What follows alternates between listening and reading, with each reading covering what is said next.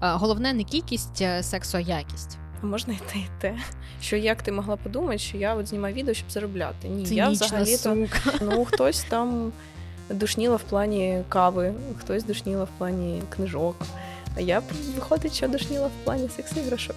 Сексом займатися впадло. Коли стрес, я дуже сильно хочу сексу. В тебе лібідо навпаки? Так. Бо в мене просто ну лібідо, типу, я не знаю, з повномасштабне вторгнення, воно просто не те, що це так класно, що молоді люди хочуть відкривати секс-шопи. Ну клас, як це в тебе взагалі? Я ще зі школи хотіла.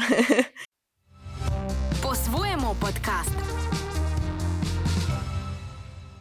Друзі, всім привіт! Це по-своєму подкаст. Я Аліна Гисова. І сьогодні е, до нас у гості прийшла людина, яку ми дуже чекали всією командою, якщо чесно, і е, особливо зрадів наш лінійний продюсер Женька, який з тобою переписувався безпосередньо. Mm-hmm. Це Поліна Майко, блогерка і авторка каналів. Е, Хочу гратися, перехочеш і хочу гратися. Привіт. Привіт. Дякую, що виділила час в неділю. Прошу, я ж не працюю, в принципі. У мене час є постійно. Слухай, ну, до речі, що що значить не працює? Це ж робота блогера. Блогер це ж full-time job, фактично. Так, я просто люблю жартувати, що я не працюю.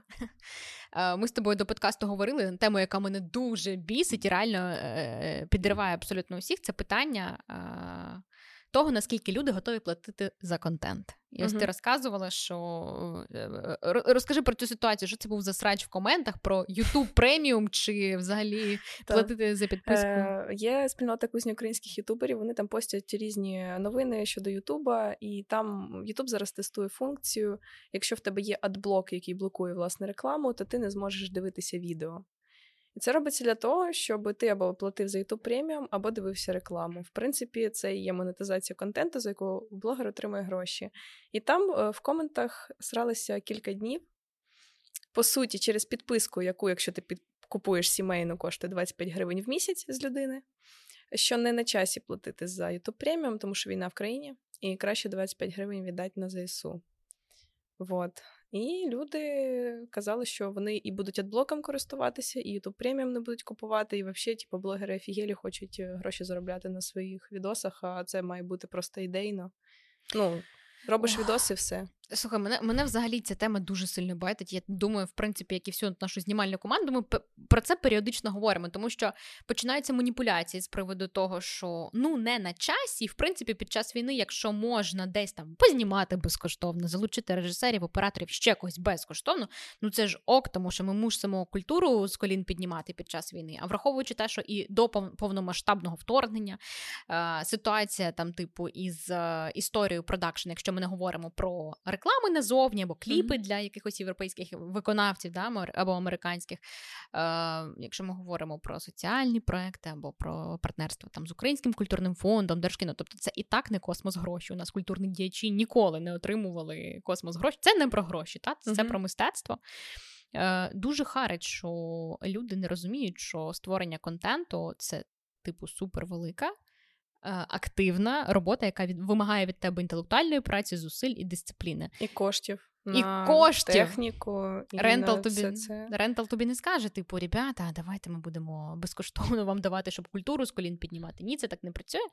І в якийсь момент, коли ми з тобою говорили до подкасту, е, ти сказала, що коли до тебе приходили за рекламою е, там книжкове видавництво або якийсь музикант, типу з розумінням ставишся, що це там творча діяльність, і тобі було некомфортно брати гроші за це. uh А як в тебе сформувалася культура? Культура того, що всередині ти собі пояснюєш те, що це окей брати гроші за інтеграцію е, на своєму каналі. Так, мені просто пояснили. Ну, по-перше, всі ті, хто писали, вони не просили безкоштовно, вони питали, скільки коштує. Тобто вони не хотіли, щоб я безкоштовно робила. Це я собі в голові придумувала, блін, як я буду під час війни книжкового видавництва брати гроші. А потім я так кілька разів своєму бізнес-партнеру сказала, що блін, ну може з них не будемо брати гроші. І він просто в якийсь момент втомився трошки і сказав: Поліна, чим ти будеш платити за квартиру? Ну, я живу сама, сама себе забезпечую, мені ніхто гроші не дає. І він такий: ну, ти або береш гроші і живеш, або я не знаю, за що ти будеш жити. Тому що просто монетизація на Ютубі Це не дуже великі гроші. Ну, Ти аналізувала, до речі, скільки в тебе там приблизно? Зрозуміло, що в Україні значно нижча ціна підписника, ніж в Європі, Америці. Але ти аналізувала, скільки в тебе приблизно виходить там монетизація з каналу mm. з твоїм об'ємом і кількістю? Ну, коли я часто випускала відоси, могло бути там. Блін, вже не згадаю, якщо чесно. Напевно, було десь, що було там тисяча доларів в місяць, може більше трохи. Але зараз я випускаю іноді відео раз в місяць то там може бути на 300 доларів, не знаю, 500. Ну, але для цього тобі потрібно понад 500 тисяч переглядів там назбирати. Так, ну в мене завжди відео набирає мінімум 100, 150, це точно. Кожне відео, що зазвичай для Ютуба, ну для інших блогерів взагалі не не, не база. Це в мене ну, так це, якось це склалося. феномен певний, так, то, однозначно.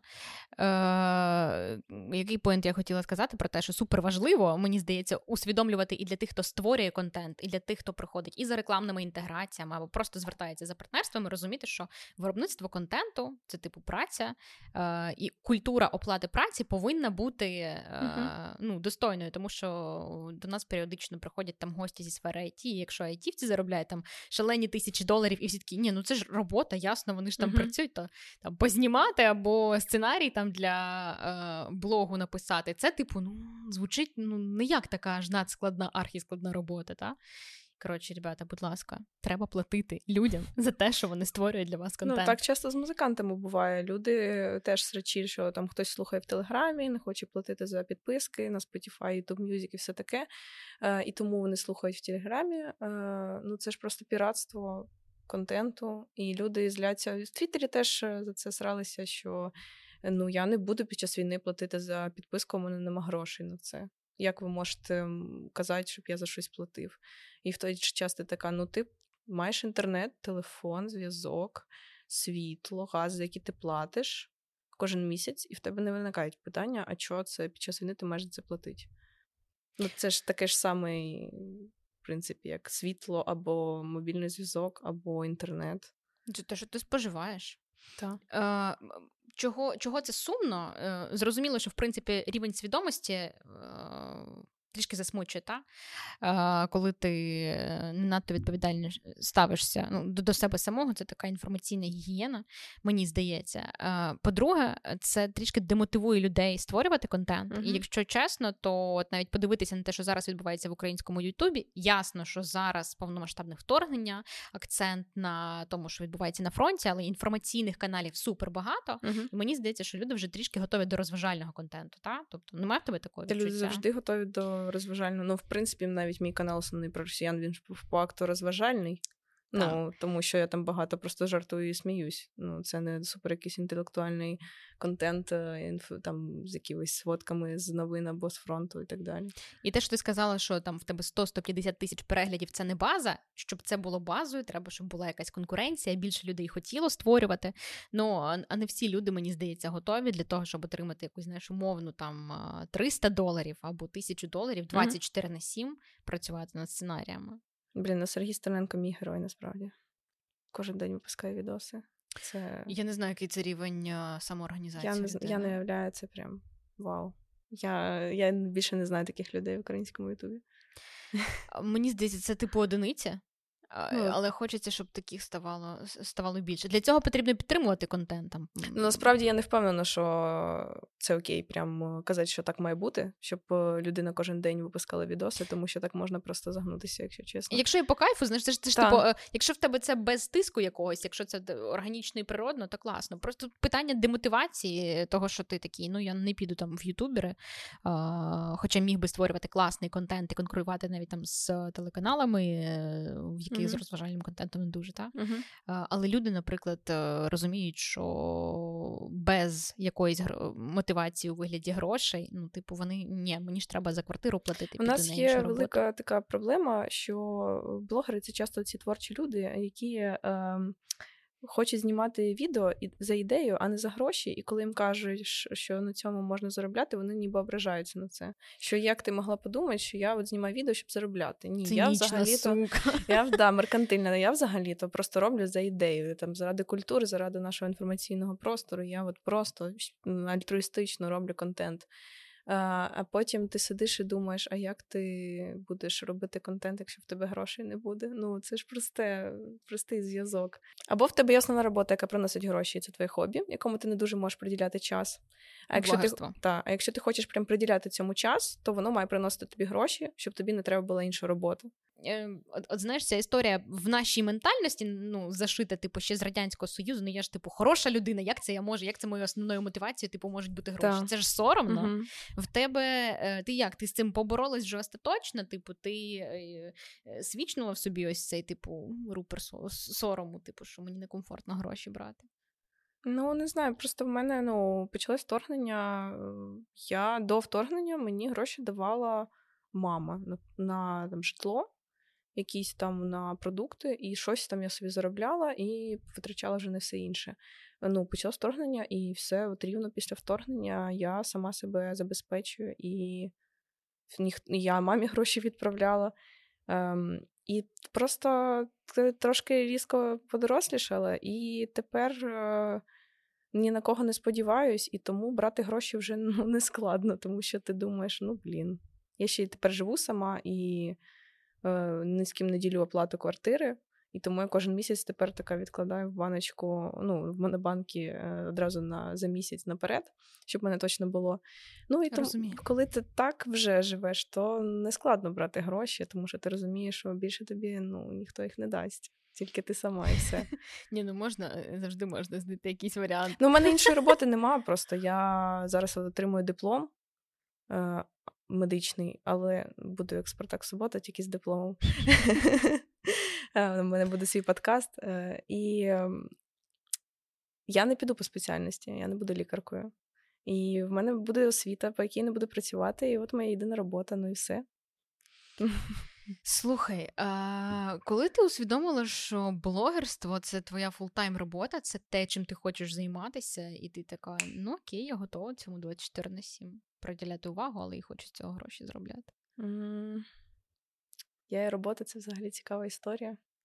Е, Ну, напевно, після вторгнення, коли вже стала типу відомою, ну, коли в мене Ютуб створився, і коли я стала відомою, коли це почала приносити гроші, я така, о, прикольно. Бо я, в принципі, сиділа і така, чим я ще можу займатися от зараз. Ну, я працювала там колись бариста в Києві, коли там просто треба було гроші, а ти вчишся в університеті. Класична історія, мені здається, для студентів. Ем, а потім в мене з'явився блог ще під час пандемії. Він був просто хобі. Потім він трошки почав приносити гроші. Потім мене запросила е, магазин вести їм TikTok. Тобто я у них офіційно працювала контент-мейкеркою. Тоді я зрозуміла, що можна на цьому заробляти. І потім почалось вторгнення, створила YouTube. Він вже приносить мені гроші. І я розумію, що напевно це те, що я вмію зараз, і напевно там ледь не єдине, на чому можу заробляти та й все. Ну, ем, може, колись, скорше за все, у мене буде якась інша робота. Але зараз так. Ти ставиш собі якісь там амбітні плани, в тебе є там плани з розвитку через рік, там кількість підписник, метрики якісь. Ну, в мене є мрія ще зі школи, я її практично з створенням секс-блогу почала до неї йти. У мене скоро буде свій секс-шоп. Клас. І, власне, я думаю, що я буду набагато щасливіше. Я, як то кажеться, відкрию секшоп і ніколи не буду онлайн. Ну, буду онлайн тільки щоб прийняти замовлення. Е, е, а це це буде офлайн історія? Типу, Ні, поки що буде онлайн, онлайн, а потім, вже, коли буде можливість, то я б хотіла офлайн. Слухай, прикольно, тому що зараз дуже багато класних секс-шопів. Є там Inside, Love Space, Вони прям такі е, з цікавим підходом. Прям ну ти приходиш, відчуваєш себе, не знаю, типу, та прям на виставці, типу, все класно всі всі тебе проконсультують. І мені подобається, що люди, які заходять, знаєш, вони вже ну коротше, ми виросли за останні там роки, да, в свідомості, в, в сприйнятті адекватному сексуального людського життя. Угу. Це так класно, що молоді люди хочуть відкривати секс-шопи. Ну клас, як це в тебе взагалі? Я ще зі типу? школи хотіла. Блін, до речі, оце ну типу, я в школі в мене не було такої мрії. Як типу ти дійшла до цього? Це ж який рівень свідомості потрібно я... мати? І ну, якщо взагалі як ти зізнавалась комусь, типу я хочу секс, ну типу, ну я прям голос це ніколи не казала. Ну це якась моя внутрішнє відчуття було, що якщо мені ну я читала багато секс-блогерок, я хотіла сама бути секс-блогеркою. Потім Кого я... ти читала? Давайте не будемо про це. Ні, слухай, це було, це, це, окей, це було я- в школі, це були всі російські секс-блогерки. Я про них окреме відео, до речі, знімала. Подруги, і т.д. і т.д. і т.п. і Е, т.д. ж. Ну там всякі Аріни Вінтовки, нема що давай. І в мене про них окреме відео, там, де я вже кажу, що з ними не так. Мгм. Ну і це ж е, я їх знала, і тому це особиста історія. Як ти по-іншому подивилась на них після там вторгнення, і що як вони себе повели, і це була ще й особиста якась образа, тому що ну я їх давно знала, і тому я е, так щиро записую ці відео, тому що це багато людей, яких я давно там читала. Я Думаю, у всіх була ця історія. Ти не Та, одна, та. я теж. І ти дуже. більш особисто це сприймаєш, ніж просто якісь там no-name блогери, яких ти ніколи не читав. Ну окей, росіяни виявилися росіянами. Нічого нового. Слухай, я про чому мені так цікаво про секс-шоп? Тому що коли ти береш на себе відповідальність розказувати про секс, Угу. в моїй голові я така, ну блін, напевно, має бути досвід, типу там різноманітних стосунків, різно, ну, ти- е, щоб розказувати там про свої відчуття, знаєш, таким щирим. Ну, я затестила. Типу, у мене таке було. Як ти вирішила ну там взяти на себе таку відповідальність або там аналізувати, спиратись на джерела, тому що це внутрішнє має бути таке річ, рішення, типу, мені не стрьомно вийти і говорити про секс на маси, тому що в принципі публічні спічі це е, доволі специфічна ніша, хейтерів завжди вистачає, так ще й про секс, так ще й не коли тобі там 45 років, ти з е, десятьма освітами, психологія, сексолог і бла бла бла бла. Ну да, в мене освіта є тільки буде медична. Е, В мене немає освіти сексолога або психолога, тому я, в принципі, можу говорити тільки на теми, які перетинаються з медициною, або, наприклад, експертність в секс-іграшках, власне, тому що я там про них читаю, я їх е, тещу. Е, і я, напевно, більше буду говорити або про це, або про це. Якщо мені треба буде якась експертиза від сексологів, то я краще буду їх просто запрошувати, людей, які мають е, відповідну освіту, тому що я просто не відчуваю, що я маю право про це говорити. Я можу писати там тільки про свій досвід, або там що я там прочитала, наприклад, е, або що я спробувала.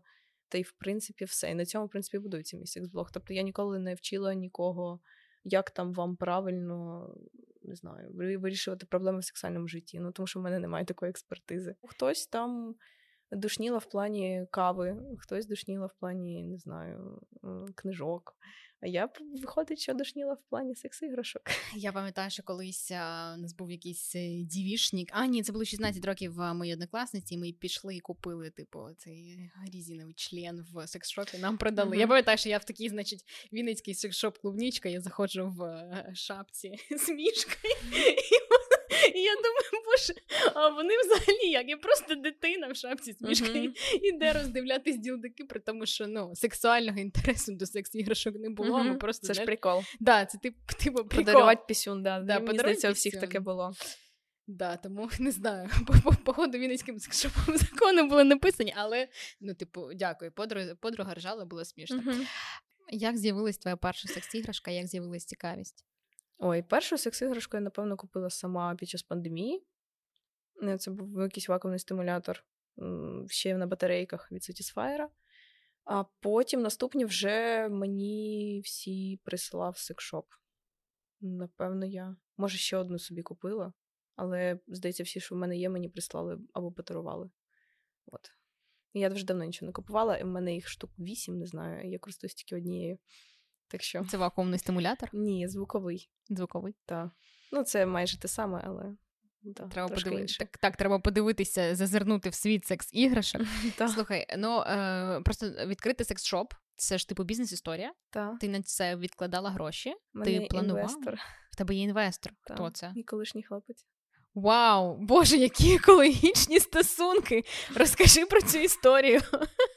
Як це сталося? Ну, у мене недавно закінчили стосунки, мої найдовші, яким було більше трьох років. Е, і е, по моїй ініціативі більше е, він вирішив бути моїм інвестором ще влітку. Ми розійшлись.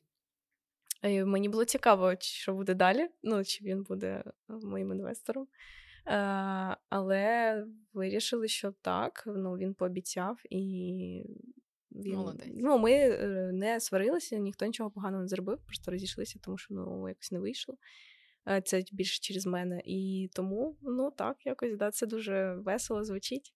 Але ну, він хороша людина, він пообіцяв, і він зробить. І да, це вау. Слухай, цікаво. Е, при тому, що в е, там інтерв'ю Емі Антонюк ти розказувала, там в тебе була така фраза, типу, ну що поколінню нашому, вашому, я не знаю, як правильно сказати. У мене був такий період в житті, просто я зрозуміла. Я недавно... Сексом займатися впадло, я про це. Так, я про це я недавно ретвітнула це в Твіттері і написала: Я забираю свої слова назад.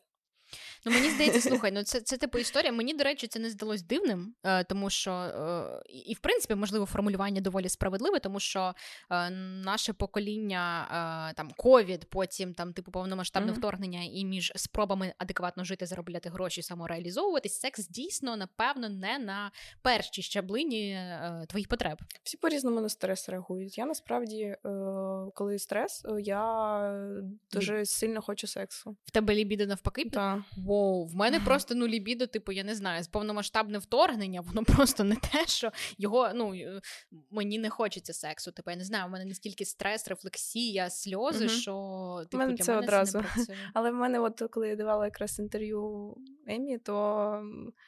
Тоді в мене було такий настрій, що мені було впадло. І я от зараз ми, в мене все знову помінялося. Я просто собі нагадала, що наша там лібіда, сексуальність це такий спектр, який постійно так може бути хвилями. І там півроку тому мені було впадло, а зараз я прям навпаки. Як От. ти ставишся до твердження, що головне, наприклад, якщо ти там в тривалих стосунках, або ну до ну, початок стосунків, головне не кількість е, сексу, а якість. Можна і те, і те. Я я, я, просто, я просто згодна з тобою. Типу, є однозначно люди там з різним е, типом конституції. Ну, головне, щоб ви співпадали. Е, для тебе, до речі, ну от от яка це історія? Типу, скільки разів на тиждень для тебе норм? Щоб розуміти, що в моїх стосунках все ок, і це ну тому, що мені здається, що секс якраз таки допомагає врегульовувати і емоційний connection між людьми. Типу, коли тебе хочуть, рівнозначно для мене, що ну все ок у нас. Складне питання, тому що Ну, я давно не була поза стосунками. В тебе і... зараз нові? Ні, в мене я Пауз. вільна людина. Просто е, та, я, я зловила це твердження, а потім таке, я давно не була поза стосунками. Так, я давно не була ну, тобто я більше трьох років була з однією людиною, і там все було якби е, певний період так, певний період так. І це в мене не було якогось фіксованого числа, щоб все було ок. Um... Ну, раз на місяць, наприклад, для тебе це типу виглядало б дивно, не знаю, тому що є люди, які різно бували різні періоди. Бувало, що не було кілька місяців. Бувало, що було історія там... довготривалих стосунків, класика. Так, ну там це просто дуже наклалось саме війна, і ну вимагати від людини сексу, коли в неї дуже стрес, і вона реагує так, ну це якось дивно. І я і не очікувала, що ну ну, всі ж по-різному реагують знову ж таки на стрес. І Тоб... в мене було багато знайомих саме хлопців, в кого а, абсолютно типу зникнуло Та. лібідо з початком Ну, їм було складно навіть. Ем, ну, насправді е, я розумію, що. Е, ми просто почали зустрічатись в грудні 31 грудня 2019 Ми жартували, що на наступний день почався 2020 і все пішло по пізді. Тому що почалась пандемія, е, нам було дуже складно це переживати. Потім вторгнення, втрата мого будинку. Я закрилась в собі. Я не переживала цей травматичний досвід разом з ним. Це нас віддалило і все. Тобто, це наші стосунки вийшли в дуже невдалий час, е, і це нас добило. Тобто, Сумно, я думаю, класна людина зустрічаєш це дуже прикро. період життя. Та я недавно дивилась інтерв'ю е, Жені Яновича, і він там сказав якусь таку фразу, що мені здається, я свою людину там щось типу проморгав. А, і, Боже. І я так не, не думаю, що буду як Женя Янович. Я просто ми самі прийшли до висновку, що ну ми ті люди, але не в той час. Ну, так буває. Ти допускаєш думку, що можна повернутися до колишнього хлопця і все склеїться? Ми обговорювали, що можливо років через 10, якщо ми зустрінемось, на нас нікого не буде, і ми захочемо тут, так. Слухай, ну е, от здається, да, типу, в таких випадках, ну невже, якщо люди кохають один одного, невже типу комунікація не може нічого вирішити? Я знаю ну, відповідь е- на це питання, я... я розумію тебе, але от просто цікаво, типу, твоя рефлексія, ну невже не можна ні, сісти, я... поговорити? Ні, тут справа була не в цьому. Мені просто 23 роки, і наші стосунки почались, коли мені було 19. І я буквально ненавиджу це слово. Про не нагулялась, але я прийняла рішення припинити ці стосунки, тому що Мені хочеться досвіду з іншими людьми, і я не можу собі в цьому відмовити, і все. Ну, от так вийшло, що не дотримувала я чогось, якихось емоцій чи досвіду. І Я думала про це дуже довго і зрозуміла, що краще так, ніж там зраджувати чи щось таке. Тож, да, я через три роки серйозних стосунків зрозуміла, що не готова до серйозних стосунків. Ви ходили в терапію? Ходили. Допомогла? А, Коли ми ходили десь влітку, а, та це було прикольно, це було цікаво. Е, це на деякий час допомогло. Просто були цикли, які повторювались, і коли цей цикл знову повторився, я зрозуміла, що нічого не зміниться, і я не хочу далі їх переживати. Е, І все. Я просто втомилась якось, і це все наклалось на те, що саме цією весне, весною я переїхала жити сама, закінчила психотерапію, яка в мене була там 4 роки, здається. Е, Закінчила стосунки, скоро закінчу університет. Е, Всіх покидала. Коротше, буду, у мене все глобально змінилося, і в мене буде якраз був період, коли хотіла все кинути, і я що змогла, ти зробила, все і кинула. Тебе так. Новий виток у житті починається. Так. Слухай, про парну терапію цікава історія, тому що коли в мене були питання там, типу, до психолога, і коли ми з моїм колишнім хлопцем там думали про те, що можливо разом піти до психолога. А, Потім ми розійшлися, бо до нього ми теж не дійшли, не було внутрішнього ресурсу і бла бла бла бла. А, Психолог сказала, що ну насправді дуже часто це людям не допомагає. Ну, типу, в більшості випадків, типу, терапія відкриває якісь такі, знаєш, ну, парна терапія, які, uh-huh. якісь такі нові больові точки, з якими ще, типу, складніше справлятися. І, ну, взагалі, типу, знаєш, вона така: ну, не всі готові працювати над стосунками, тому що ну, в тебе є робота для того, щоб працювати. А якщо в якийсь момент ти ти приходиш дуже сильно працювати в стосунки, то з великою вірогідністю щось, типу, вже ну. Не да, і в мене є думка, що якщо ваші стосунки перетворюються тільки в роботу над стосунками, то вже щось не так. Тому що я розумію, що над стосунками треба працювати, але якщо стосунки це тільки робота над ними, щоб що? А, Ти, і... Я вже ну мені є де впахувати в цьому житті. І ми розійшлися, до речі, у парного терапевта. Я попросила, щоб ми сходили розійтися до парного терапевта. Боже, які свідомі екологічні люди. Мені кажуть, що у нас у дуже романтизоване розставання, тому що він ще після. Е, того, як ми розійшлися, передав мої речі, всі, які в нього були там через друга. Нормальний і... чувак і вклав туди мені подарунок, е, купу реч... ну, якихось речей для мене важливих. Там такий це наше там улюблене вино, це там е, каву, щоб ти пила, це тобі табак, щоб ти покорила, коли захочеш подумати, це там кіндери, тому що ти любиш кіндери. Так, у нас дуже романтизоване розставання. Мені здається, просто він не сподівався, що, що ти повернешся в якийсь Ні, там була ще лист, все було все. Клас. Ну, якби точка була поставлена якраз на парній терапії. Ми туди пішли. Це було дуже важливо для мене, е, і він погодився і е, стало краще, тому що це додало якоїсь завершеності. Важлив... Це дуже важливо йти Та. зі стосунків на завершеній Та. ноті. Та. Тому що коли йдуть, типу, без адекватного останнього діалогу, без типу якихось а, точок над і, і немає типу фінального взагалі, а а що, а як? Мені здається, людям далі ну, це це така психологічна травма, тому що в кожного з партнерів може бути багато питань до себе. Можливо, я щось не зробив, що міг би зробити в цих uh стосунках, а бо можливо через недокомунікацію ми дарма розійшлися. Типу, а можливо, ще ну от Тому... він вмів вміє розмовляти, а я ні. Я закриваюсь, мовчу, кажу мою улюблену фразу Я не знаю. Коли я знаю відповідь, але коли мені або коли мені впадло відповідати, кажу, я не знаю. І так, це моя улюблена фраза під час сварок там або якихось обговорень. Я розумію, що це моя проблема, е, тому. Коротше, краще я поки побуду без стосунків. Але ну, ми чекаємо на секшоп. Так. Тому тому все бачиш, в кожних стосунках типу є проєкт класний, який народжується. Ми... Ось секс-шоп. Так, ми так і подумали, що було б круто, якби ми колись почали спілкуватися. Можливо, у нас вийде краще дружити, ніж будувати стосунки. Ти в це віриш? Ну я ну, окей, напевно, що дружба з колишніми через багато років, коли угу. вже все. Так. Ну, напевно ж, треба, щоб у нас вже хтось був інший. Щоб ми могли... Причому не в одного, знаєш? Та у двох бажано, бо якщо буде одного, то це буде якось Крінжово. Дивно. Ну, ну емоційно, я думаю, та. що угу. не всі сторони. Хтось виграв, а хтось програв у цьому розставанні, знаєте, та, це та, приколи. Да. Ну, ви зараз взагалі не спілкуєтесь? Ні, ми домовилися, що ми не бачимось, не спілкуємося. Боже, скільки пар розійшлося за останній рік? Я в шоці. У мене... Мені здається, пік зараз був весною, і в мене є припущення, чому? Тому що люди після вторгнення десь от у них був рік, якийсь психологічний бар'єр, відкладали це рішення, тому що війна не на часі. Е, такий складний час розставатися. Прийшов от рік вторгнення, всі зрозуміли, що це скоро не закінчиться. І що, в принципі, відкладати немає сенсу. І якраз ще й весна. І мені здається, що цією весною багато хто розійшовся. От так отак все склалося, і і є ще така штука. Мені здається, люди просто під час е, війни хочуть щось контролювати.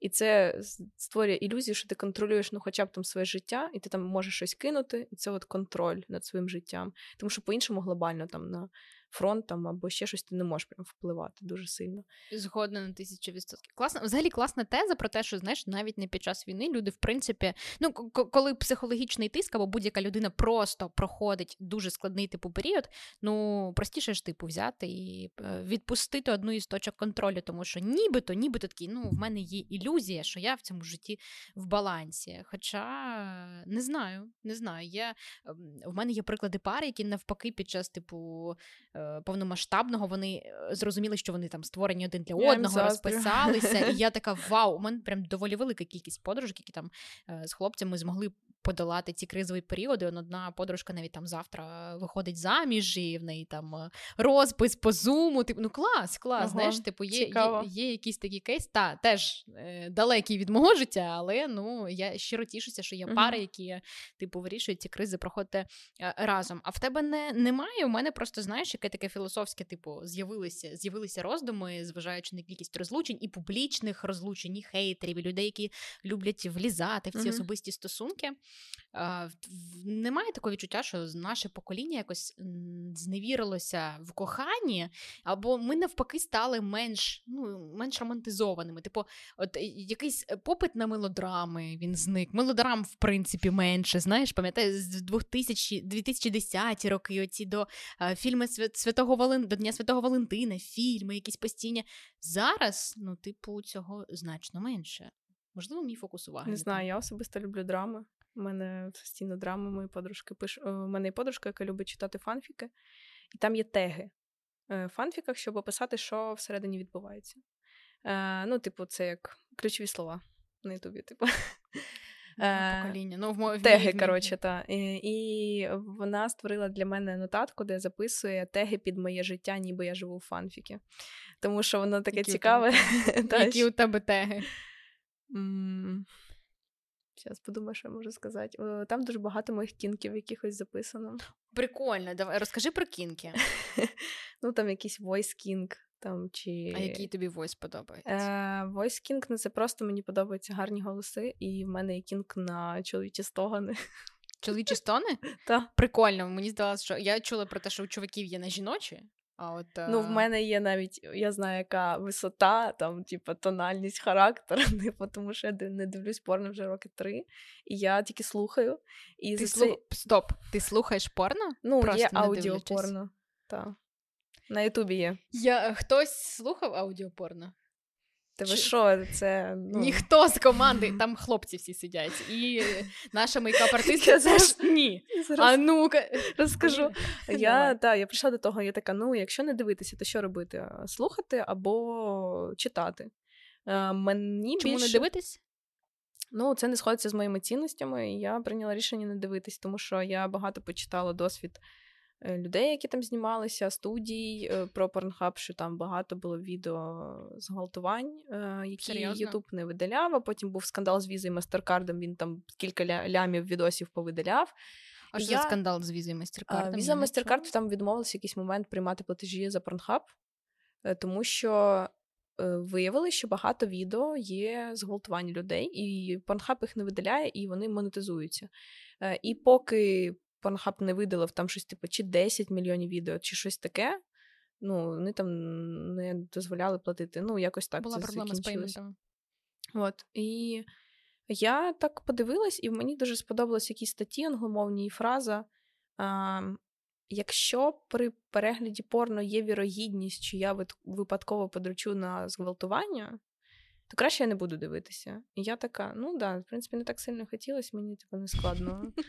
Ну, типу, я як подумала, що я можу випадково реально подручити на зґвалтування і не знати про це. Мені стало дуже некомфортно. А, І я така, ну, знайду щось інше. І знайшла, от, наприклад, аудіопорно. Прикольно. Багато є різних варіантів. Я зазвичай просто слухаю, як люди стогнуть.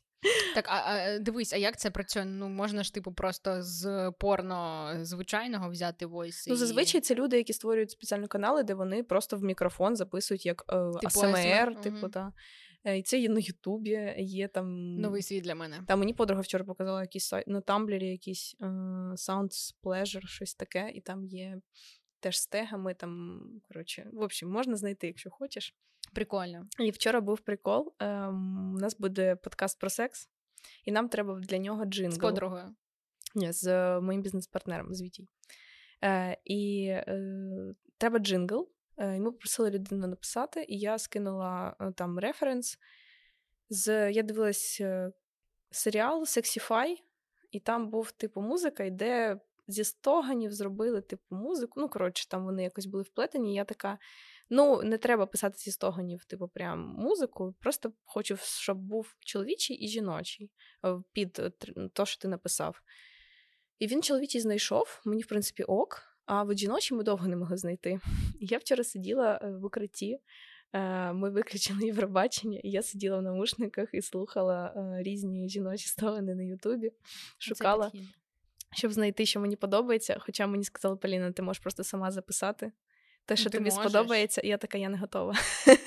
Блін, до речі, жіночі стогни це секс. Чуваки значно рідше стогнуть. Та, це і... це практично, типу, ну це супер. Було складно знайти, щоб мені сподобалось, тому що він знаходив або якесь занадто сильно перегране, або занадто прям вау. Ну, типу, щоб люди вимкнуть просто подкаст після чого. Ти хотіла, щоб це було органічно. Та-та-та, і ми це шукали, і я відчувала себе е, як е, у Лукіча фільм Мої думки тихі. Ага. Цей головний герой, який ходив і слухав. І я сиділа і отак от слухала, і така так, так, так. Ні, і от я просто так сиділа, ну не знаю, скільки півгодини там просто слухала підряд і чекала, поки почуєте, що збирала звуки. Прикольно, прикольно, до речі. Це було дуже смішно. А, а почитати що про ну, Чесно, я не особливо читала. Тобто, мені, ну, в плані, напевно, це не дуже мій формат. Е, фанфіків безліч. Просто зараз не підкажу сайт, де читають мої подруги. Але ти просто вони в основному всі англійською читають, тому що людям зазвичай комфортніше читати про секс іншою мовою. Тому що на рідній може бути крінжово. І ну це ну, є дослідження, що не тільки типу так українці, що типу у всіх людей якось так прийнято, що на своїй мові про секс складніше, крінжовіше читати, ніж на іншій. Якось так це працює. Ти сприймаєш по-іншому. І е, там просто можеш знайти все, що хочеш. Там стільки всього, там стільки тисяч цих фанфіків. Можеш по тегам познаходити, по тому, що тобі подобається. Ну, типу, я навіть ну, я розумію, що якби я захотіла, я б знайшла. Але якось мені е, більше подобається слухати, ніж читати в цьому контексті. От. Як твої батьки ставляться до твоєї такої активної е, діяльності і, в принципі, готовності бути сексуальною просвітницею? Mm. Я знала, що буде це питання, і я подумала, що дуже смішна буде трохи відповідь і сумна. Я думаю, що мій батько навіть не знає, що я блогерка досі. Я йому про це ніколи не казала. І я не казала. Ну, він знає, що працюю десь в інтернеті. Типу, там, ну, може, думає, що я айтішниця якась. Вот. Бо він, напевно, не сидить на Ютубі. Мама, ну, її більше напрягає мій основний канал. Вона регулярно просить мене цим не займатися, тому що чого я лізу в політику. А коли я їй кажу, що ну знаєш, після медичного я піду в воєнкомат, стану на учет, на облік, е, то вона взагалі каже: не йди. Я така, ні, у нас війна в країні, я піду. І вона прям дуже не любить те, що я е, ну, звертаю увагу на війну активно. От, А навіть тому, навіть про інший блог ми навіть не розмовляємо, тому що вона більше звертає на основний. От. Та, ну, Блін, мені насправді мені здається, що це супер це, супер важливо. І якби нам розказували про секс в школі нормальною мовою, то стільки жіночих і чоловічих нервових систем було б врятовано, тому що ну ми зростаємо як тінейджери, і є просто стільки упереджень, стільки тупих стигм і стільки е, моделей поведінки травмуючих, починаючи uh-huh. там да, від досвіду першого сексу до якихось упереджень, як це має бути, що потім люди транслюються в дорослому житті, і в них реально реально е, є з цим величезні проблеми, а готовності піти до сексолога і чи поговорити про це з психотерапевтом, чи відкритись партнеру, ну є далеко не в кожного. Uh-huh.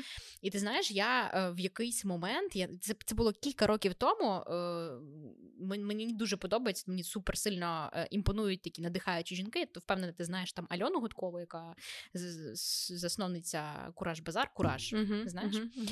І кілька років тому, коли там вона народила другу дитину, вона бабахнула такий класний пост про типу сексуальне життя е, з партнером, коли це надовго. Uh-huh. І коли вона описувала про те, що люди там, типу, від'їбіться один від одного, взагалі, типу, сексуальне життя воно індивідуальне, про нього потрібно говорити, нормально ставитись. Бувають різні періоди, коли там секс, феєрія, кожен тест, uh-huh. пристрасть, лібідо, вау. Е, а буває, коли фінансові проблеми, діти, ми будуємо будинок, і півроку сексу може не бути. І вау, це так класно, це так важливо, коли є люди, які знаходять в собі сміливість говорити чесно. Мене, типу, такі штуки. Вау, клас! Тобто, ну е, не я одна така, у когось теж так може бути. І мені здається, що коли це такі, знаєш, кейс стадії із особистого досвіду. Uh-huh. Ти життя сприймаєш простіше, типу тобі реально жити простіше. Тобто mm, ти, ти та, так тобі стає простіше, коли ти читаєш, що ти не одна така. Ну, це дуже кльово. Я раз в місяць записую патронам, ну, там, ну, спонсорам е, свої інсайти якісь. Е, типу, якось це випадково почалося. Я просто почала в нотатки записувати думки, які мене хвилюють, і раз в місяць їм це розповідати. І мені здається, їм найбільше це подобається з того, що я викладаю на Patreon, тому що вони постійно мені пишуть: блін. У мене так само, я думав, я один там такий, типу, а ми, типу, однаково все думаємо, однаково у нас якось виходить в житті. І те, що ти сказала, що вона написала, що от буває так, а буває так, і думаю, багато людей прочитали, такі, блін, так зі мною все нормально. Типу, інші люди теж такі. Так. І все. І, і, і ось ця, типу, знаєш, типу радянщина, ось ну давайте про секс взагалі не будемо говорити. Оця стигма. Ну, та ще 10 років тому я пам'ятаю, типу, коли ти навчаєшся в школі, і такі, боже, є такі штуки, якісь сороміцькі, а й взагалі і про секс це ха-ха-ха. А хто, типу, вже втратив цноту, а хто не втратив. І е, та досі мені здається, є типу ця штука, що а скільки в тебе було хлопців, а скільки, mm. типу, було дівчат, і все одно ж ну не, не всі там чуваки готові адекватно сприймати, що в дівчини може бути кілька сексуальних партнерів, але зате, якщо чувак, кілька сексуальних ну, партнерів. Так, класика. Ну, да, оця класика. Коротше, з цим треба працювати, і а, я дуже чекаю на твій подкаст. є кейс. Я, я читала чотири лекції в своїй школі про секс. Після того, як я вже, ну, коли я вже була в університеті, я коротше закінчила ораторську школу, якою, до речі, там був мій викладач, це мій колишній хлопець. Ну, Стоп, секундочку. Ні, це було це було не комерційна штука. Там просто студенти зустрічалися і щось собі типу робили. І там було багато організаторів. Вони нас вчили ораторському мистецтву, і ми там, типу, якось. Ну, ми там в той період познайомилися. Це той хлопець, який інвестуватиме та, в твій та, Ага, окей. І я їм, е, коли прийшла туди, там треба було записати мотиваційне відео. Е, Типу, чому тобі це треба? Я це записувала на поляні КПІ в пів дванадцяти за півгодини до до ну, дедлайну. Е, і я дуже швидко придумала, що а, ну блін, я от е, мені подобається про секс розповідати, я б хотіла в своїй школі лекції прочитати дітям. І вони такі довго довго там е, вирішували, чи мене брати, і потім такі: ну, в неї є мета конкретно. Ну, чому її не візьмемо? Взяли, і я виконала це, те, що я сказала, коли я закінчила цю, цей курс. Я поїхала до себе в школу, домовилася зі своєю Ларисою Дмитрівною, і вона мені провела чотири класи, і я їм прочитала по черзі е, лекцію. Як реакція? Це було вообще суперкльово. Ніхто не ну, типу. Я підійшла до них з позиції, я така сама, як ви. Ну, типу, ми на рівних, а не я тут викладачка, яка там ви вас зібрали десь розказати вам про прокладки і і презервативи. Я розповідала це з мемами, з презентацією, з приколами, з якимись там опитуваннями, а як ви думаєте. І це було дуже цікаво. Я тоді зібрала просто якісь там питання, які я вважаю, треба знати там в там, 9-11 класу. Це було так чисто на моїй на моїй ініціативі, е, і це було дуже цікаво, і мені дуже сподобалось, і дітям теж дуже сподобалось. І коротше, да, це прям дуже в своїй школі читати лекції про секс. Кайф. Так. Слухай, ну а які питання ти думаєш, 9-11 клас вже має розуміти? Тому що це якраз от е, той період, коли вже секс є. Ну тоді я розповідала якраз про контрацепцію багато і про якісь міфи про це, що чому вона потрібна, які там можуть бути неправильні думки про контрацепцію.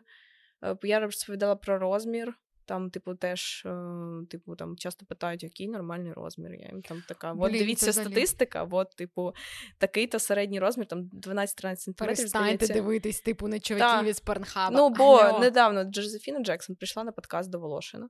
Е, і вона, якби, ну, у неї профдеформація, вона розповідає з точки зору порноакторки, який нормальний розмір, а там вже відбирають ну, спеціально, да.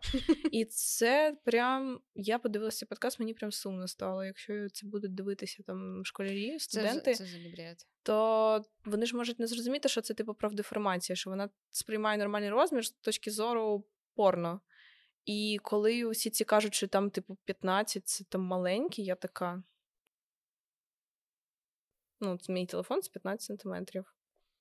І це, типу, кажуть, прям маленький. Слухай, я, така. Я, я, я, до речі, не знаю. Ось ми з подругами багато е, розмовляли, і дуже часто є кейси, ну, дуже часто, не знаю наскільки, але є і бували кейси, коли, типу, великий розмір значно гірше може я типу, знаю. з тобою працювати, ніж розмір поменше. Тому що важливо, щоб типу, ви зійшлися, тобі було комфортно, так. і це, типу, мені здається, і по структурі, і по тому, як в тебе все влаштовано, в принципі, і там по якомусь пристрасті, меджику і таке інше.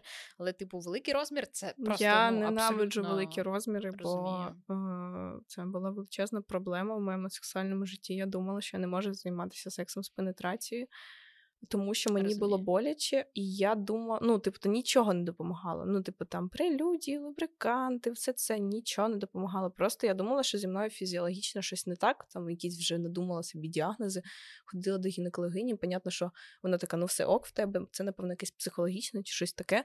А потім в мене просто помінявся партнер, і, і я зрозуміла, що я можу займатися сексом з пенетрацією, і я така. Окей, Часто, і це насправді часто, дуже сумно. Коли тобі історія. боляче займатися сексом, це дуже сумно. Це прям травматичний досвід знаю, може бути. Знаю. І коли от оспівують великі пеніси, я така. Ні, ні. Це, блін, це, це боляче. Погано, це да. погано, коли секс асоціюється з болем, якого ти не хочеш. Це прям сумно. У мене був, була схожа історія. Це дуже це дуже сумно, особливо, mm-hmm. коли типу, ну, типу, пристрасть людини. Так, і ти хочеш людину, але, але ти не можеш. Ну, ти, ти, ти не можеш, так, ти не можеш. А, з гінекологинями теж така історія, що мені колись гінеколог, коли в мене була схожа проблема, вона казала: ну просто типу, у тебе в тебе така структура, типу, і ну буває часто, і до мене приходить не одна жінка, uh-huh. коли розказує, що якщо в чоловіка, типу, в партнера великий член, ну це може бути реально великою перепоною до сексуального життя. І таким uh-huh. хлопцям складно знайти жінку, з якою да, їм буде комфортно. Типу дуже. на них це теж впливає. Uh-huh. Це я, я навіть пам'ятаю в Супермайк друга частина колись кращі мого дитинства Ченінг Татум, ти не дивилась? Mm-mm. Боже, свого часу це було просто вау. І там uh, Джо Манганьєлло, такий сексуальний uh, актор. Коротше, його uh, персонаж, типу, він прям всю другу частину фільму парився через те, що в нього був великий розмір, і він все життя не міг знайти дівчину, з якою б він коротше, от просто ідеально співпав. Mm-hmm. Тому оці всі стереотипи з приводу того, що чуваки у вас мають бути по два метри член, ну це бред. Угу. Просто боже, школярі, школярі, зростайте без ось цих упереджень. Ми ще не з Поліною дали вам знати, що все ок. Головне. А я їм ще розповідала це і згадала. Ну там про клітер, показувала, як він виглядає. Там це що все. були в 9, 10, 11 класі чоловіки, які дивляться порнхаб активно і не знають. А ну я ж показувала клітер. картинку органа повністю, як він виглядає, і я показала і така, як ви думаєте, і, да, як ви думаєте, що це? А вони такі я кажу: ну так клітер виглядає. Ну, це, в принципі, коли я розумію, що коли в школі це не розповідають, ти не цікавишся і не читаєш секс-блогерок, ти можеш реально це не знати, це нормально. От, е, Тому що ну, в підручниках біології, здається, немає таких картинок, саме повністю органа. От. Ну, я це ну, якось такі, що я згадала, те я їм розповіла там за 45 хвилин. Це було дуже прикольно, і було прикольно, коли після 11 е, класниці підійшла. Така Поліна, а можеш е, ще зробити нам лекцію про секс-іграшки? Я така, мене не зрозуміють в школі. Я буду вам читати лекцію про секс-іграшки, коли вам 16-17, типу ви не можете в секшопі це купити, якщо вам там немає 18 по закону, наскільки я розумію. Про хочеться трошки поговорити про твого бізнес-партнера. Перед подкастом ми записали про е, запитали продюсера uh кузня блогерів. Та називається кузня українських ютуберів. Розкажи кузня українських ютуберів. Розкажи, будь ласка, як почалась ця історія, тому що ми з нашим лінійним продюсером з Женькою говорили там поза. Боже, Женя тебе образила, не лінійний вибач, з нашим продюсером Женя е- говорили про те, що ну як забустити там Ютуб канал, і класно, що в тебе ця модель, в тебе був класний контент, але mm-hmm. ми так розуміємо, що спрацювало, забустилось, типу, після того, як до тебе приєднався твій бізнес-партнер. Mm-hmm. Е, як це сталося? Розкажи, як е, стався цей успіх і з вами, і знайомство в тому числі. Ну, я запустила Ютуб після вторгнення, е, почала знімати відосики. Перейшла з Тіктока на Ютуб. І в якийсь момент мені написав. Ти вже в Києві була? Ні, я була ще Що? в Хмельницькій області. Там, до речі, почався мій Тікток під час пандемії, і там почався мій Ютуб. І в мене є теорія, що там починаються мої успішні штуки. Місце сили. Так. В якийсь момент мені хтось написав запити в інсті. Щось типу: Привіт, е, бачив твій канал, можу допомогти там з обкладинками. І я подивилась на його профіль, якийсь чувак мутний, і я хотіла написати де в жопу. Але вирішила відповісти. Тому що ну, Вітя виглядає не як людина, якій хочеться відповідати, і це і різні люди так само сказали. Людина, з якою ти записуєш сексуальний подкаст на секунду. Окей, Я Вітя. ну, обожнюю Вітю. І я вирішила: ну, така окей, ну там цікаво, що він скаже. Він почав мені там додавати поради. Я думаю, окей, спробую. Я подивилася, що це працює. Е, потім ми розпілкувалися, що в нього є за досвід, звідки він це все знає. І я почала це застосовувати, зрозуміла, що це працює. Ми почали разом працювати і якось так поступово і і працюємо разом. Е, Коли ми познайомилися, в нього ще не було кузні українських ютуберів. Е, він сказав, що в нього є ідея таке створити спільноту для українських блогерів, де він буде там з іншими людьми навчати. І я така окей, і ми домовились, що вони створюють, і я це в своїх соцмережах е, там пощу їхню спільноту, раджу. І тому він мені допомагав безкоштовно. Я безкоштовно це все про це все розповідала. І тому ми, типу, бізнес-партнери з самого початку. Тобто він не мій продюсер. Я створила сама канал і писала сценарії, придумувала. Він мені допомагав. А вже далі, коли розрослася ця спільнота, то вони там вже продюсують інші канали, навчають писати сценарії, робити обкладинки і все, що пов'язано з Ютубом, там є юристи, перекладачі, там монтажери. Клас. Це все. Сильно тобі допоміг вирости саме там партнерство з Вітя? Звісно, тому що я, коли пішла на Ютуб, я нічого не знала про Ютуб. Я не знала. Я ну банально, я перше в житті, напевно, завантажила відео на Ютуб. Тобто я не знала, як правильно писати назву, як там створювати обкладинку, як писати теги, чи треба їх писати. І в мене на перших відео червона монетизація через авторське право, тому що там пісні використані. Я не знала, як взагалі працює авторське право. Я не знала, як його обходити. Ну там потім це ми придумали, щоб переспівувати е, пісні. Е, я на перших відео в мене немає монетизації, бо матюкаюсь, е, використовую пісні, і я взагалі про це не знала. Він мені це все розповів, е, як там себе цензурувати, які слова не використовувати і так далі. І все супер. Ну, прям сцена... От щодо сценаріїв, ем... Ем... я, ну, у нас, наприклад, є монтажер, і я думала делегувати написання сценаріїв іншій людині. Я сама пишу собі сценарії. Um, але якось так вийшло, що ніхто не, задовольнив тебе. Та тому що коли я прийшла в цю спільноту і подивилась на отримання на моїх відео, мені сказали, що це я маю вчити писати сценарії, а не мене там хтось має вчити. Тому що мені здається, мені просто допомогло те, що я вчилась в театрі трошки. І ми там розбирали структуру творів, там як там писати, робити емоційні гойдалки, катати глядача. І я це застосовую в своїх сценаріях. Клас. І тому не змогла це нікому передати, сама собі далі пишу. І тому я, в принципі, от за контент відповідаю я, а він допомагає з там упаковкою і всім цим там з рекламою. Клас, у вас він працює, типу, як е, людина, яка фільтрує, наприклад, рекламодавців, чи ну, одразу там домовляється з ними та придумаємо рекламні інтеграції. Там разом. І як сейлз менеджер, тобто він закриває твої потреби. Ну, тип того, так. А, В тебе є якась конкретна там метрика бусту, або те, що ти там помітила там із 50 е, тисяч підписників до 100 виросло mm. звітів, якийсь там короткий проміжок часу. Ну, тобто, щоб це було помітний результат. Я зараз чесно не згадаю, тому що це було такий час. Ну, тобто я там випустила 2-3 відео, і він мені вже написав. І це Твої відео факту, вже завірусилися. Вони з перших відео вже набирали нормально, так він просто стало ще більше набирати. Клас. Але ну, в мене за 15 відео на каналі я набрала 100 тисяч підписників. Офігеть. Типу, ну це круто. І е, всі вони були змонтовані мною на, на телефоні.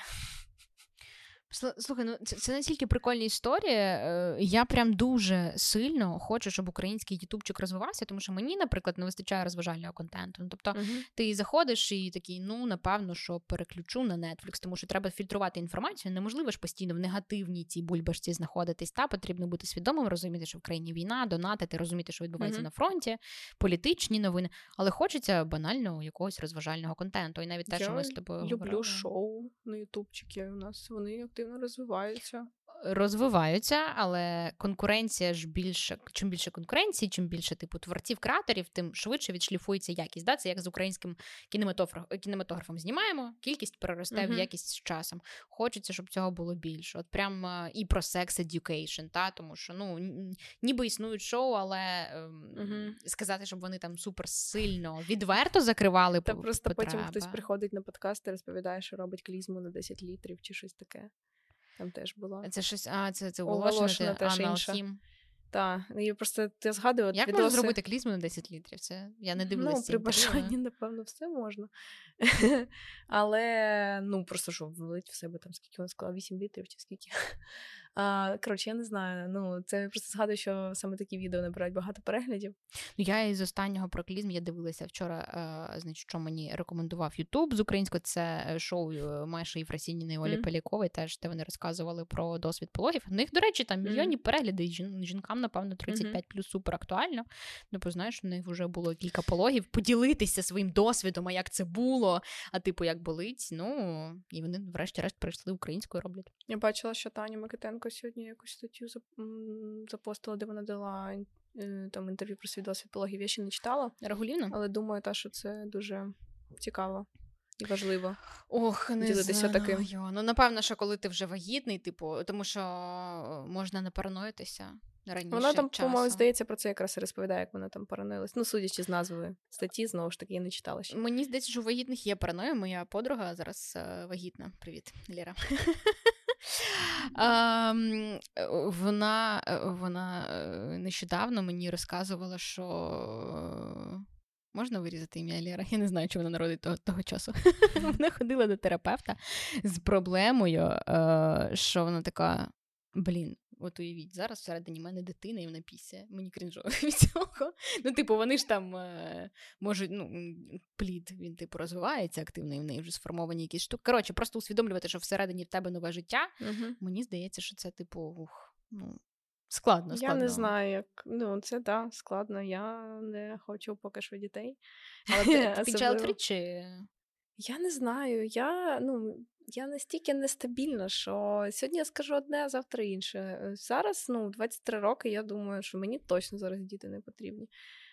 Потім, що буде, я не знаю. Може, в 30 я захочу. Може, захочу народити, може, захочу всиновити. Я не знаю, як буде. Е, до речі, з всиновленнями класна практика. Мені здається, що зараз тільки дітей сиріт, але це супер велика відповідальність. Так, ну в принципі, дитина це супер важко. Так, мені просто здається, що тут ще й додається. Ну, це має, має, ти ж маєш мати ще більше ресурсу і можливостей допомогти цій дитині, тому що ти одразу розумієш, що це вже, ну, дивлячись, звісно, якого віку ти візьмеш, але е, ми ж всі розуміємо, що є певні е, там особливості в плані того, що, напевно, з цією дитиною треба буде ходити до там, психолога дитячого. І це важливо, щоб ця дитина була. Е, Ну, здорова, щаслива, тобі треба буде Ну, напевно, те, що ти. Е, що вона не росла в тобі, і ти не, тобі не було боляче під час пологів, це компенсується тим, що ти цій дитині маєш надати особливий більш як ну, не знаю, догляд, час, увагу.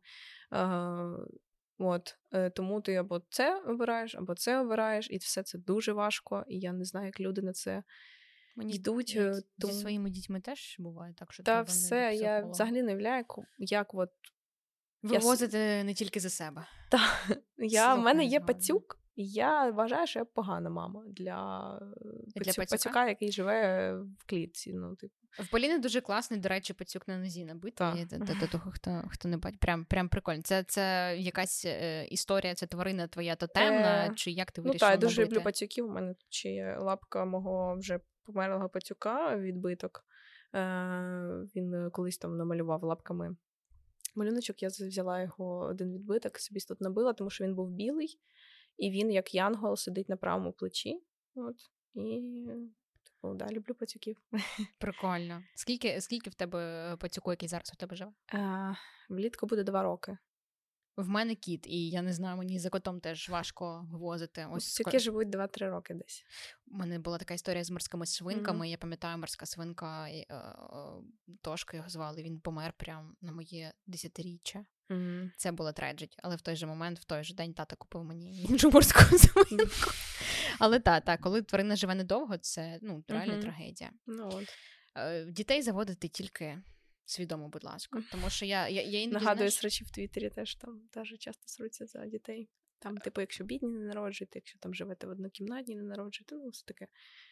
Блін, мені здається, головне бути е, головне дати людині, дитині відчуття, що вона живе там, знаєш, е, в банді, в команді, що типу вона захищена, стабільна і їй є на що покластися. Але для цього в тебе в самого має бути ця точка опори. Тому що uh-huh. іноді, коли там ковід, повномасштабне вторгнення, втрата роботи між роботою, ти такий намагаєшся uh-huh, збалансувати uh-huh. своє особисте життя. Я думаю, боже, а якщо до всього цього депресивного стану, коли ти вивозиш ледь-ледь, і в тебе емоційні качелі, там я не знаю, психотерапія терапія, медитація у всіх твоїх друзів по колу, і ви всі такі нестабільні. А як в цьому стані типу дитину народжувати? От вона не знаю, захворіє, а ти такий в депресії лежиш. Ну що ти можеш їй дати? Ну мені здається, що вже коли з'являється людина, ці люди, які мають дітей, вони просто скажуть, що в тебе по-іншому працює мозок і.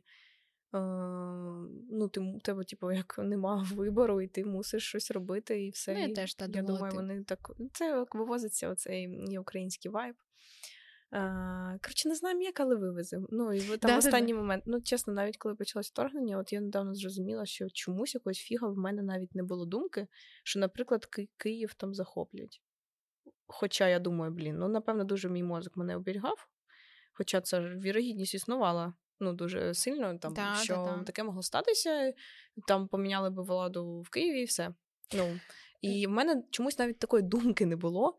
Можливо, я просто трошки ну, не, не, не розуміла, що відбувається, але був якийсь такий відчуття, як оце от перед іспитами або перед чимось, коли все йде погано, ти така. Не знаю як, але ми, типу, ну, це вивеземо. Типу, і от і воно якось приблизно так іноді здається, коли читаєш, що відбувалось перші дні, таке відчуття, що якось так це і сталося типу, всі зібралися, всі все робили, і ти навіть не знала, що ці служби, які там що працювали, вони що вони можуть так працювати. Ну, ми ж всі були в шоці, коли ті роблять, ті роблять, ті роблять. Така ого, так можна було. Прикольно. І всі прям супер зібралися. І от це от вайб, такий наш, чисто не знаю, в інших країнах у мене щодо українців точно. І от мені здається, люди з дітьми так само. Такі якось ну, вивеземо. Мені здається, це знаєш, ще у мозку є ж така властивість, типу, що ну, а от в мене вийде. Це це, це типу така надія, типу, або е, всі помруть, а я залишусь. Ну ти ж не думаєш, що з тобою конкретно станеться uh-huh. щось погане. І типу, так мозок тобі допомагає впоратись. Uh-huh.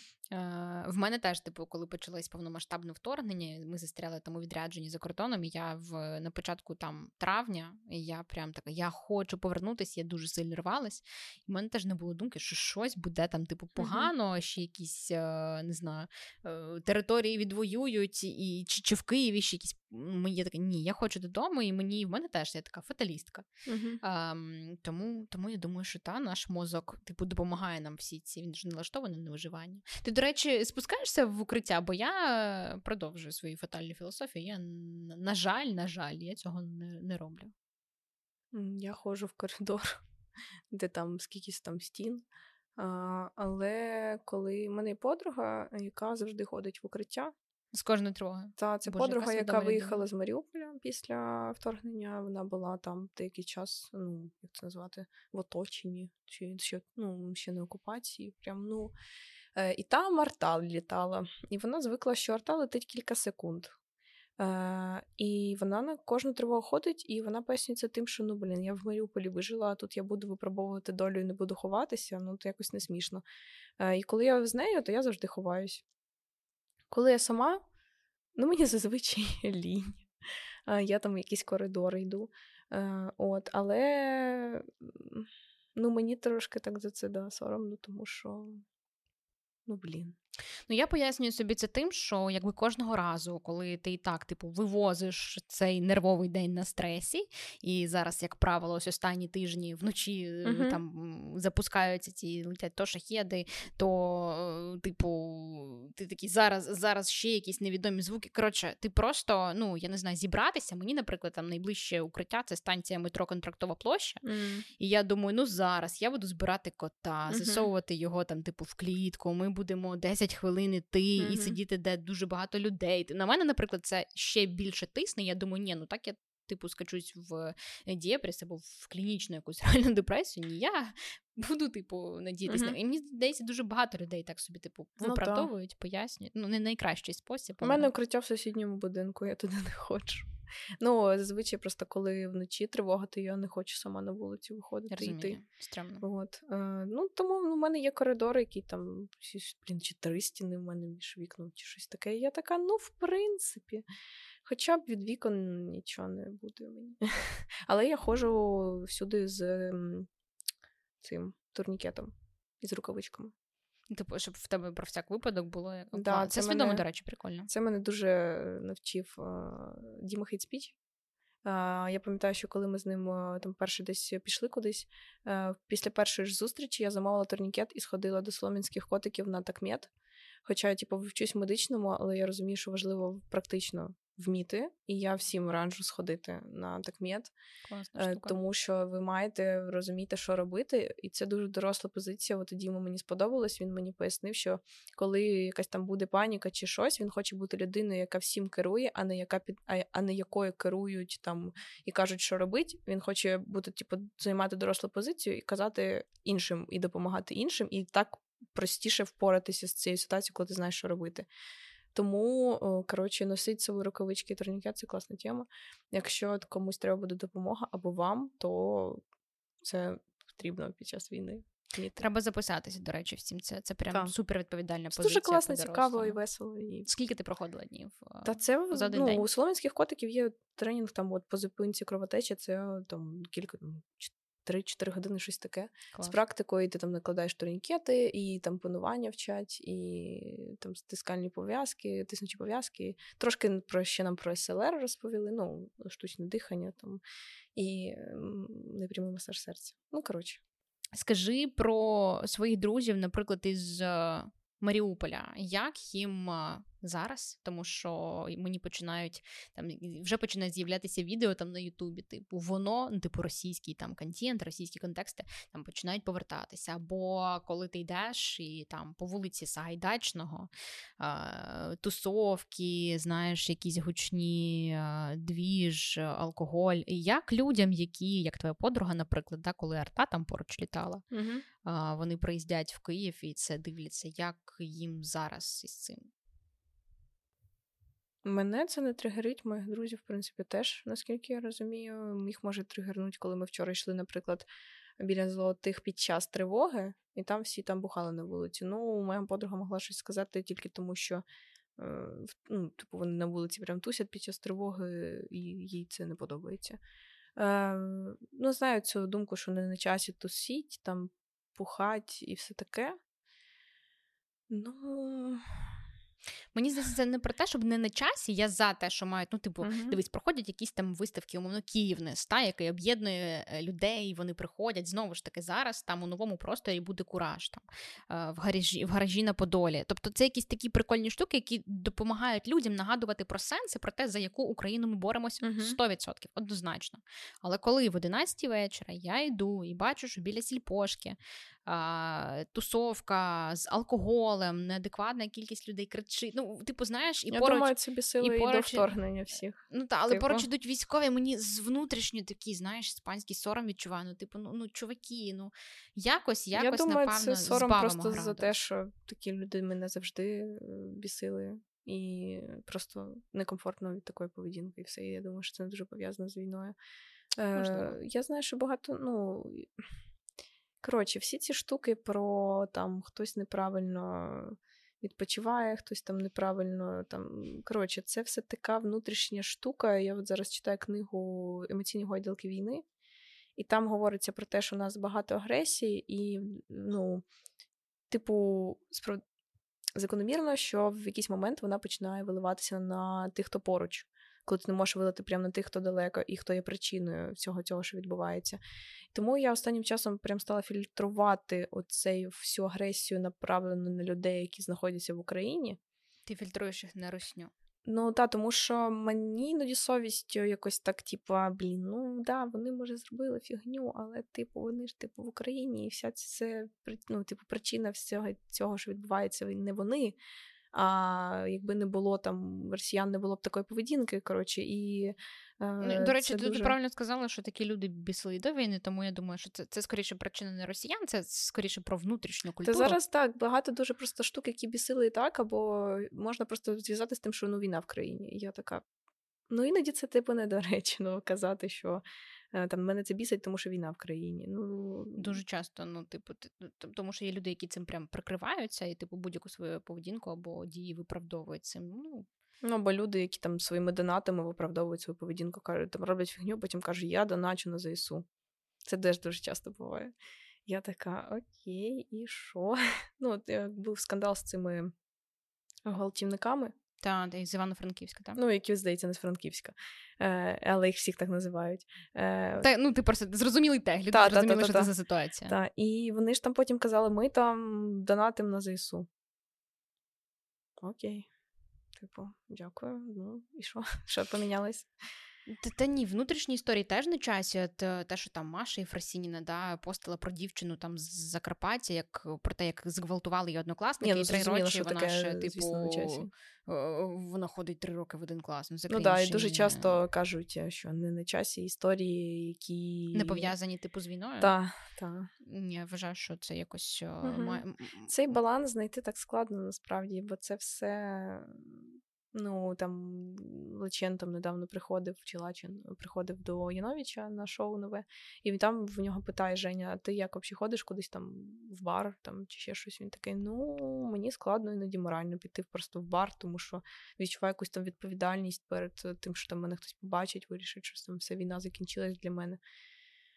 Um, Коротше, да, тому цей баланс цього, що ок, що не ок, стільки питань е, після того, як вторгнення почалось, з'явилося, що я навіть не знаю, коли мене питають, от, чи мене бісить, коли там хтось п'є. Я така, ну я на днях от ходила в бар, де Наріман готував коктейлі, і ми там всі тусили. Ну, Це ж інша історія. Це, типу, знаєш, я я тобі привела яскравий ну, приклад вже, тригеру, та. а сходити в бар, і, і зараз дуже багато таких історій. І це і про підтримку ресторанного бізнесу, яку я вважаю ок підтримувати, угу. щоб е, нічого не загинуло. І в принципі європейці продовжували до нас приїздити, угу. тому що гастрокультура це угу. наша фішка. І е, коли, в принципі, зірки або там творчі люди наливають у барі, потім це все uh-huh. донати на ЗСУ. Це, це це, все класно, але от знову ж таки питання про цей баланс і швидше про твої внутрішні регулятори. Що uh-huh. ти собі можеш дозволити? Лачин, біднятко, не може бачиш, дозволити собі в бар піти, тому що він відчуває соціальну відповідальність. Ну, його дуже бо багато він людей знає. Uh-huh. А хтось пофіг, одинадцята тривога, я танцюю і бухаю. Uh-huh. Тому мені здається, що да, якось треба вирівнювати вирівнювати цей баланс. Е, Як тобі е, фільми Люксембург, Люксембург і, і Памфір? Е, Я все це дивилась. Вчора ходила, два рази дивилась Люксембург, Люксембург. Вчора ходила на фільм про фільм. Е, про Люксембург, ну, коротше, та, е, та блін, я дуже люблю українське кіно. Е, я намагаюся його дивитися. Ну, я це активно почала робити десь ну, менше року тому. А, І, блін, ну, мені, напевно, більше сподобався Люксембург. Люксембург, просто тому що я люблю українське кіно, коли на ньому можна посміятися. От, е, Тому що частіше, ну, те, що я дивилась сучасне, це все ж таки якісь драми, у нас комедій мало, це правда. Так. Е, І просто мені подобається. Просто Лукіч дуже потрапив в тему мені про батька, стосунки з батьком. Я дуже думаю, для багатьох це актуально. У мене в мене всі, у кого якісь там проблемні стосунки з батьком, у всіх прям тригери, mm-hmm. бачила, люди плакали. Ну, та, у мене, у мене про я не я не ридала на фільмі. Мені... Лукіч просто потрапив і з першим фільмом про стосунки з мамою, і стосунки з батьком. І, в принципі, мені подобається те, що він робить, і як він е, про це говорить. Е, тому, напевно, більше мені сподобався Люксембург, Люксембург, але Памфір це було цікаво. Я на мавку ходила і на баченні метелика ходила. Підтримуєш український е- кінематограф. Так, я просто ну, мені класно дивитись про себе, про свої контексти. Так. Е- І я почала вести список того, що я подивилась. Мені не сподобалось число, я його буду збільшувати. От там зараз десь 20 фільмів щось таке. Хочеться більше. Та. Заходиш на Танкфлікс, на мого. Та-та-та. Ну мені от Наріман недавно порадив три фільми. Е, один з них тільки є на такфліксі Це Вулкан, я його глянула, а інші два панорама і е, Припутні. Я бачила е, свого часу дуже класні. Їх нема на такфліксі, я їх буду десь Я в кінотеатрі дивилася, пам'ятаю. Я пам'ятаю, я сиділа просто я і мій друг, ми вдвох сиділи в кінотеатрі. Все більше не було нікого. Це, І це був, напевно, що рік 16-й, але mm-hmm. фільм класний. Ну, от я гляну, їх знайду не на такфліксі десь. Та блін, це українське кіно, ну, воно до речі, е, про там було питання про на чому зростала. Там я просто згадала, що мій улюблений мультик був е, Атлантида. Я пам'ятаю цей мультик. Е, А мій улюблений фільм в дорослому віці це Атлантида український. І це я... Васяновича? Так. Я набила собі кадр з цього фільму, це Азовсталь, тому що він знімався е, ну, в Маріуполі частково. Е, І я його дивилась вже після вторгнення, цей фільм вперше. І це мій улюблений фільм. Я його може вже два рази дивилась після хоча якщо, за рік. Якщо я дивилась до угу. і дивилась після, так от Настільки після помінялась. це зовсім різні враження, зовсім так. інший рівень залученості. І кадри Васяновича ти дивишся і такий, Боже, ну, типу, та щось ми не второпали е, в 2014 році, не дійшло до нас. Та й мене у Львові е, мене Роман познайомив з продюсером цього фільму і з актором звідти. Мені було так приємно, тому що я з ним особисто ну, так побачилась, е, і це прям дуже кльово, коли ти так просто зустріти людей. Тому я люблю українське кіно, тому що ти потім ще й зустрічаєш людей, які його роблять, які в ньому знімаються, і вони всі один з одним пов'язані. Наприклад, чувак, який знімався в головній ролі в вулкані. Це взагалі-то звукорежисер, який був звукорежисером е, в додому. І от е, як вчора дізналася з фільму про фільм, був звукорежисером в Люксембург-Люксембург. І це це такий прикольний двіж, і ти коли починаєш в нього занурюватись, тобі Тусовка. ще прикольніше стає, тому що ці люди ще якісь твої знайомі. Тепер ти можеш з ними про це поговорити. Ти можеш, е, блін, з режисером можеш поговорити про його фільм. Ну це ж прикольно, класно, прям вау. Тому українське кіно топ. Ну, воно так близько, прямо біля тебе, що мене це шмурахи йдуть, коли я про це думаю, коли дивлюся, така блін, клас, це ж про нас. От, Тому українське кіно Клас. Дякую тобі, що сьогодні прийшла до нас. Вийшла дуже класна ага. розмова. Типу, з першої хвилини вектор ми обрали цікавий. Так. Я дуже хочу, щоб твій канал продовжував розвиватися і Дякую. вірю в тебе як е, в митця і людину, яка буде піднімати Україну культуру. Дякую. Е, культуру України. Та це була Поліна Майко блогерка е, і засновниця каналів Хочу гратися, переходжеш і хочу гратися. Приходь до нас ще. Ми будемо тебе чекати. Корисні посилання на твій канал і на інстаграмчик ми залишимо. Дякую. Друзі, ви підписуйтесь на по своєму подкаст. Це була я, Аліна Гисова, і кажу вам цьому пока до наступних зустрічей. По своєму подкаст.